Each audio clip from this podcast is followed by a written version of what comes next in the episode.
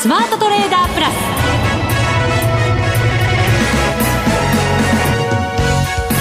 全国のリスナーの皆さんこんにちは。内田まさです。この時間はザ・スマートトレーダープラスをお送りしていきます。この方をご紹介しましょう。国際テクニカルアナリスト福永博之さんです。こんにちは。よろしくお願いします。よろしくお願いします、はい。さて日経平均株価今日は18円49銭安。2万460円93銭で引けています。はい。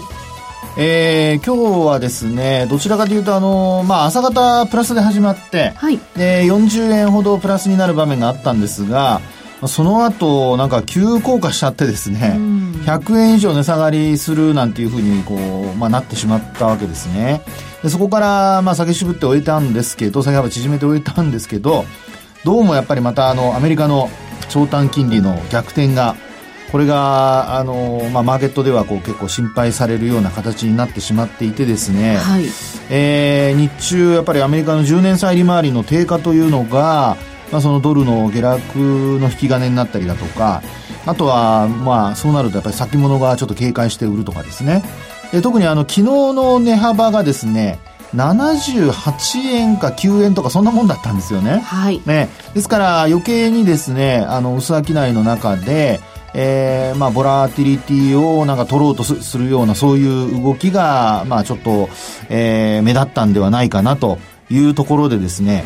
まあ、なんと言いましても9月1日からは関税引き上げがそうですね。待っておりますので、えー、えー、まあ、ですので、そういったところも含めて、まあ、ちょっと様子見ムードっていうところなんでしょうかね。為替も今日は106円台つけてた場面がありましたけれども、はい、やっぱり105円台にぐっとね、戻ってきてしまったという動きありましたからね。そうですよね。はい。まあ、アメリカ株は、まあ、なんとか、あの、反発してですね、あの、それなりの、こう、値幅も出てはいるんですけど、まあ、でも水準がやっぱりなんかじわじわ引きあの下がってきてるっていう印象なので、はい、まあ、そのあたりもですね、えー、まあ気になるところではありますよね。ですね。そして日本では、はい8月13日以降、はい、もうずっと2兆円に代金が乗せないというようなね、はい、えー、そんな流れも続いてますので9月になったらそのあたり変わってくるのかどうなのかそのあたりも含めて伺えたらなというふうに思っております、はい、はい、よろしくお願いします、よろしくお願いします。そして番組後半にはトレーディングビュージャパン CXR 株式会社の蔡さん2度目のご出演となります。はい、今日は高機能ツールトレーディングビューを使ったチャートを見ながら価格帯別出来高についてお話をいただこうと思っています、はい、ぜひ参考になさってください。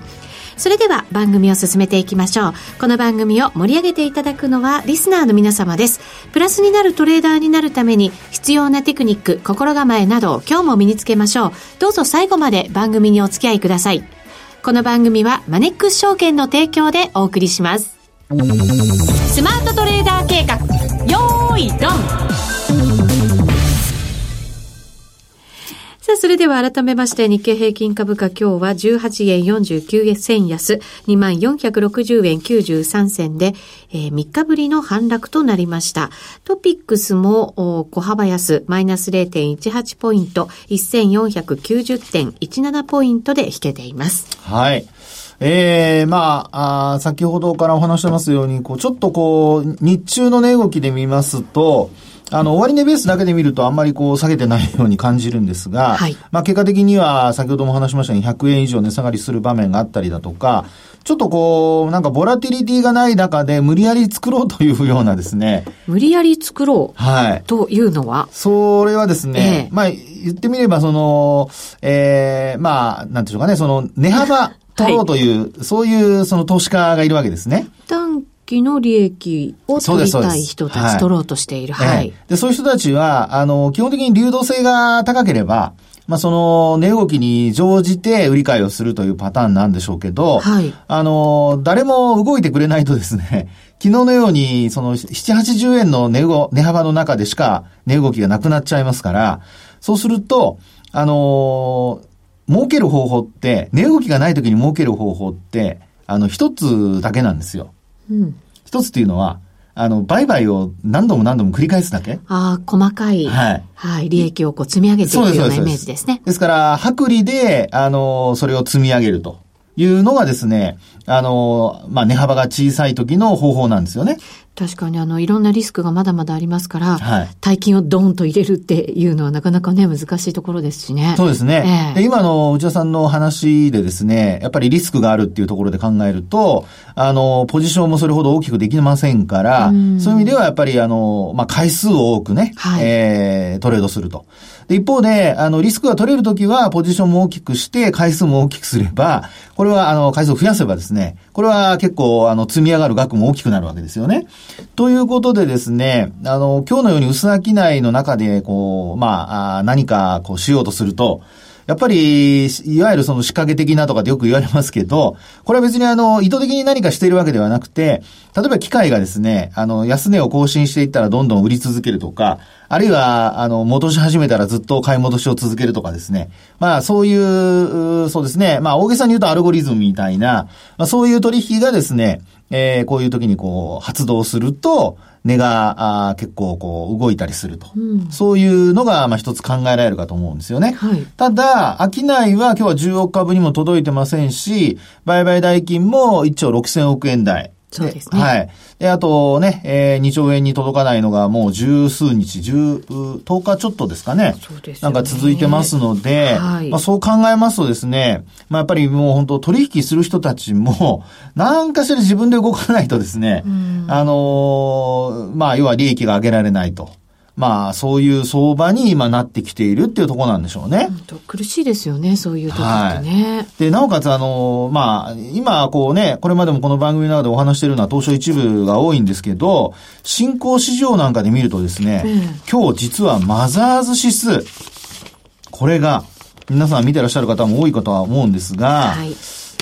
終値ベースで見た場合の年初来安値なんですよ。そうなんですよね。はい。ジャスダックも7日続落してますから。そう。なんですよね。はい、ですから、まあ、昔よく言われたのは、東証一部が冴えないときは、新興市場にですね、まあ、要は中古型株に資金をシフトさせて、まあ、そこで、あの、ある程度稼ぐ。ないしはさっきのあの、薄利、あの、えー、の積み上げじゃないですけども、まあ、何度も売り買いをしてですね、えー、積み上げていくと。ただそれも、あの、これだけやっぱ指数も下落してきてしまいますと、なかなかできない状況になってますので。はい、あの、マザーズの銘柄にも機関投資家なんかが入ってるよなんて話、ちょっと前に聞いたりもしてましたけど、はい、やっぱり個人の方中心だとするならば、ね、そのリスクを取ろうという、まあその前向きな姿勢もなかなかやっぱり取りにくいし、それが許容度がやっぱり低くなっちゃってるっていうことになるわけですよね。そうですよね。うん、で、あと、まあマザーズには、まあ過去と違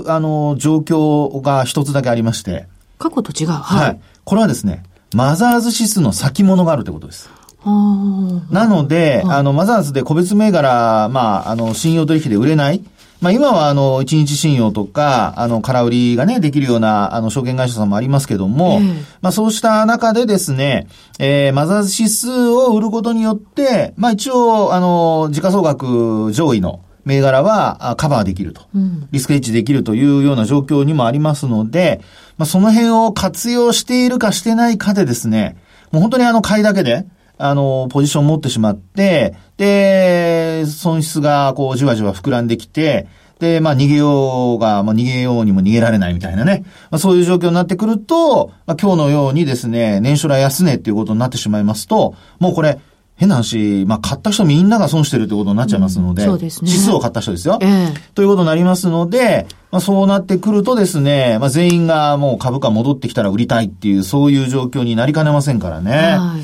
なので、まあ、あの、指数を、まあ、売るということで考えると、先物。マザー指数の先物っていうのがありますから、それを活用するかどうかっていうのも一つ、あの、大きな選択肢の、まあ、あるいはパフォーマンスの分かれ目になるのではないかなっていうところだと思うんですよね。うこういう外部環境の時だからこそ、はい、本当はそういう先物なんかを利用して、うまくリスクヘッジしていかなきゃいけない。ねそういうことになりますね。ですね。えー、はい、で、そうした中で、先ほど内田さんのあの質問にありましたように、まあ、指数は9月どうなるのか。ね、なんかあの、出来高なんかは9月に入るとやっぱりそれなりに増えてくるっていう傾向にはなると思うんですけどね。そうですよね。どうなんでしょうね。ところがですね、えー、あの、まあ、9月はいわゆるその3月期決算企業の中間期になりますよね。はい。なので、まあ、最終月ということになりますから、中間決算のですね。ですから、まあ、為替、想定為替レートがいくらぐらいになるかっていうのは、これまず一つ注目ポイントになりますよね。うん、想定為替レートと実勢レートとの差が広がれば広がるほど、まあ、あの、円安になってくれればいいんですけど、はい、円高に触れてしまうとですね、その分が、まあ、結果的に、あの、まあ、上期の業績に対する、その、与えるですね、マイナスインパクトが大きくなってしまうと。うで、あと、下期もですね、そうなると、為替の、あの、水準を、例えば円高に変える。そうなれば、まあ、どこかで利益が、こうね、上積み、上積みされてればいいんですけど、その吸収できるような利益がないとなると、これまた減益というね、えー、見通しに変わりかねないんですよね。特にあの第一四半期の日本企業の決算を見ると、進捗状況があまり良くないにもかかわらず、あの、通期の見通し変えてないところが多いですから。まだそうですね。ええだとすると、やっぱり下期 V 字回復っていうのをですね、見込んでいる。で、そうした中で、まあ、先ほど話をしましたけども、9月1日から、まあ一部にはなりますけども、あの、まあこれまでかけていた関税のですね、えー、引き上げ、トランプ大統領が表明してますので、はい、もう本当にあの、このままでいくとですね、あの、引き上げられた関税が発動されて、で、えー、まあ、貿易に関して考えますと、ちょっと、えー、まあ、物の入動きというんでしょうかね。そういったものが滞る可能性が出てくるのかなってとこですよね。はい。そうですね。で、そう考えますとですね、えー、あの、株価、今、こう、上値が重たくて、下値も硬いようには見えるんですけど、まあ、日経銀で一番、あの、注目されるのは、まあ、やっぱりあの、2月の8日、あるいはこれ、あの、ファンダメンタルズで言うと、あの、2月8日の終値ですね。それとあとファンダメンタルズで言うと、PBR1 倍という、うん、まあ、ほぼ同じ水準なんですよね。はい。ですから、この水準をですね、9月に入って維持できるかどうか。で、これもし、あの、維持できないとなりますと、先ほどマザーズ指数の話をしたようにですね、あの、年初来安値っていうところになりかねないんですよね。うん。で、主力も。そうです。主力株もですね。はい、で、もちろん日経平均は225だけにはなるんですけど、採用銘柄だけにはなるんですが、一方でこのトピックスなんですよね。で、トピックスもですね、今のところ、あのー、これは、えっと、1月の7日の終値ですかね。えー、大発会が4日でして、その間、まあ2日間あるわけですけども、えー、その7日の終値近辺ですから、1500ポイントを割り込んだところ。で、これ、あのー、取引時間中の終値ベースでは、あ、ごめんなさい、あの、取引時間中の安値で言いますと、トピックスの安値っていうのが、えっと、1497ポイントなんですよ。うんで、今日は1490ポイントで終えてますから、まあ一応それは割り込んでいないと。はい。で、あと、あの、終値ベースで見た時の今年の安値というのが、これが1471ポイント。うん。なので、まだ、あの、まあ、19ポイントぐらいありますかね。なので、あのまあ、それほど心配してない人も多いかとは思うんですけど。でも17ポイントですからね。はい。あっという間ですよね。そうですよね。ということなんですよね。なのでですね、あの、まあ、なぜこの終値ベースで言うかというと、株価っていうのは終値で評価されるじゃないですか。はい。取引期間中に、あの、値幅を取るっていうのはデイトレーダーぐらいでですね、あと、その、機関投資家なり、外国人投資家なり、みんな終値で評価されてますから、そう考えるとですね、終値ベースで、今お話したような1500ポイント割ったり、えー、まあ今日もう割り込んでいるので、このまま、あの、割り込んだ状態が続いたり、あとは先ほどお話しした1月4日の終値ベースの、えー、1471ポイント。まあ、このあたりを割り込むようなことになりますと、えー、年初来安値。で、なおかつ、年初来安値ということは、まあ、それまで買った人たちがほとんどが損になっているということになりますので、うん、これはあの、急反発するようななんか材料が出てこないと、えー、ちょっと厳しいと。そうですね。はい。まあ、今年に入ってからもそうですけど、まあ、大きく下げた時は、はい、それでも戻ってくれる勢いもあって、ええ、それが全部がね、すごいあの、トレンドが変わるほど戻っていくってわけじゃないですけど、それでもその時に買った人たちは、はい、それでもその後利食いができるような状態っていうのがありましたよね。これ日経平均もトピックスもやっぱりチャート的に見るとそういうふうに見えるわけですけど、このやっぱり水準ぐらいで、1回2回止まってきて、3回目止まって、直近ですよ、ええ。やっぱりちょっと今回ばかりは戻り鈍いなって感じするんですよね。いや、もう、鈍いどころじゃないんじゃないですかね。そうですよね。まあ基本あの底入れするときはですね、直近の高値抜くもんなんですよ。でも、これあの、8月、まあ、一旦6日に安値をつけましたけども、取引時間中のですね。で、それで、えー、戻り高値というのは9日なんですが、はい、まあ、これまたトピックスでお話しますけど、1511ポイントなんですよね。で、これ抜けてないと。うん、で、日経平均も、まあ、あの、2万トンで700円台ですから、これも超えてないということなので、えー、少しですね、ここからは9月、相場に対する期待をね、いろんなところでも皆さん聞かれるとは思うんですけど、まあ今晩というか明日の夜ですね、あの、トランプ大統領週末によくツイートすることが多いので、はい。はい。なので、あの、もし、その中国との貿易をね、あの、交渉がそろそろ決まりそうだとかって話が出れば、また大幅反発っていう期待も出てくるんですけど、もし逆のツイート、悪い話のツイートになるようなことになるとですね、えー、本当にあの、下離れということも考えられますので、えー、9月相場、あまり楽観視せずに、特にスタートね、えー、気をつけるようにしたいなというふうに思いますけどね。はい。そしてドル円に関しては現在、えっ、ー、と、106円台再び回復してきています。はい。106円飛び8銭飛び9銭あたりですから、まあ、一応今日の高値圏ということには、なりそうですけどね、ヨーロッパ時間そろそろ入って、少しだけ今足元は流れが変わってるよという感じはね、はい、ありますけど。あの、ドル円に関してはやっぱり先日つけた104円台ですね、今週つけたのかな、はい、あの104円台ですけど、まあ、そこを維持できるかどうかっていうところが重要なポイントになると思いますので、まあ、特に終値ベースですね。えー、割り込まなければ、あの、まだ、あドル円に関しては、あ持ち合い相場というふうに考えていいのかなと思います。うん、はい、わかりました。以上、スマートトレーダー計画、用意ドンでした。日本株投資をお楽しみの皆様。今注目のアメリカへ投資してみませんか？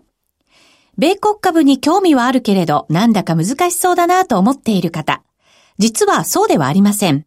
米国株は1株から購入可能。株価は100米ドル以下のものもあり、1万円程度の投資で、あなたもアメリカ企業の株主になれます。少ない金額から投資でき、始めやすいのが米国株の特徴なんです。多くの企業では配当は3ヶ月ごとに支払われるので、配当金をもらえる楽しみもあります。日本でもサービス展開するアメリカ企業は多く、日本人にも身近になっていることで、米国株投資を始める方が増えています。マネックス証券の米国株取引手数料は税抜き0.45%で最低取引手数料は無料。買い付け時の為替手数料も来年1月7日まで無料です。特定口座にも対応しており、3000銘柄以上の取扱銘柄をスマートフォンアプリでも取引が可能です。さらに、マネックス証券では、取引手数料を最大3万円までキャッシュバックする、米国株取引デビュー応援を実施中。マネックス証券なら、取引手数料実質0円で、米国株投資を始められます。米国株なら、マネックス証券。今すぐマネックス証券、米国株で検索。米国株式及び米国 ETF、リート、予託証券、受益証券発行信託の受益証券などの売買では、株価などの価格の変動、外国為替相場の変動など、または発行者などの信用状況の悪化などにより、元本損失が生じることがあります。お取引の際は必ず、契約締結前交付書面を十分にお読みください。マネックス証券株式会社、金融商品取引業者、関東財務局長、金賞第165号。ザ・スマートトレーダープラス。今週のハイライト。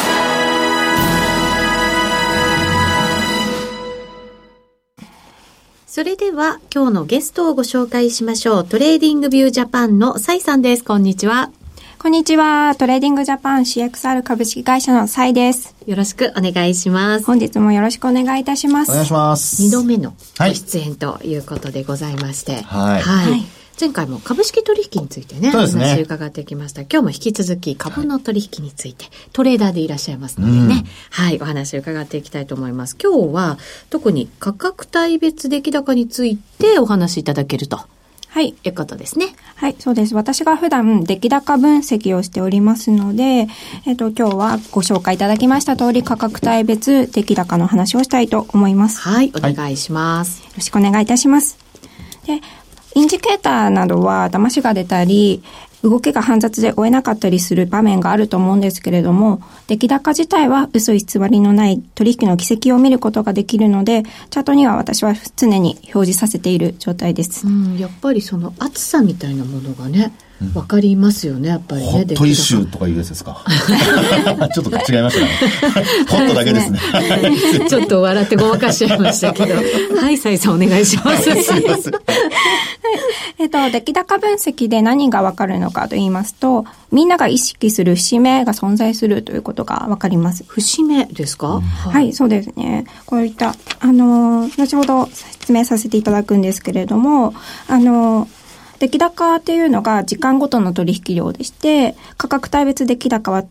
株価ごとの取引量で、チャートには横棒になって表示できるので、うんうん、あの、サポートラインのように動いたり、あの、レジスタンスラインのような機能をすることがあります。やっぱりそこで商いがものすごい多かったりして、はい、その後下落したりするとそこまで戻ったらやれやれの売りとかねやっぱり出やすかったりとかするので、うん、やっぱり抑えられたりしますよね。そうですね。横棒のね、えー、長さがねその今の厚いか、あるいは厚くないかの差になりますからね、はい、長ければい。っぱいできてるよ、はい、いっぱいできてるよっていうね。ちっちゃければ大してできてないよっていうね。まあ本当シンプルですよね。はい、これほとんどの証券会社のチャートで見れるようにはなってるんですよね。あそうですね、うん、はい、ほとんどの証券会社さんで表示できるようになってます。はい。で、今日、資料をご用意させていただいたんですけれども、トレーディングビューの出来高プロファイルを使うと、売りと買いの比率がパッとわかるというものでして、価格帯別出来高でも売りと買いの比率が相対的にわかりやすくなっている横棒が出ます。売りと買い両方出るんですか？あ、そうですね。はい。